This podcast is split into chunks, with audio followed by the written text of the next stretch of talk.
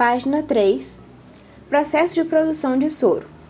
Campal Biotecnologia. A produção de soro segue uma série de processos, desde a retirada do veneno e depois seguindo as seguintes etapas. 1. Um, o veneno liofilizado, antígeno, é diluído e injetado no cavalo, em determinadas doses, levando 40 dias. Esse passo é chamado de hiperimunização. 2. Depois da hiperimunização, é realizada a sangria exploratória, em que é retirada uma amostra de sangue para medir o teor de anticorpos produzidos em resposta às injeções do antígeno. 3.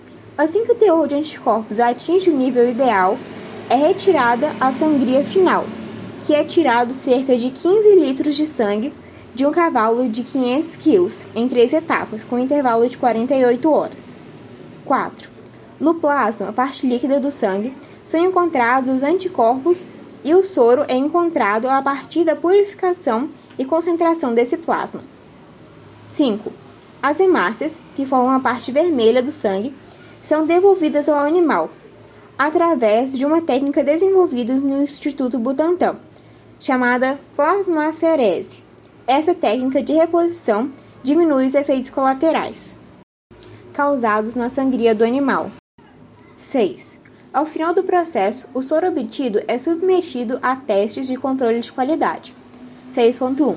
Atividade biológica para verificação da quantidade de anticorpos produzidos.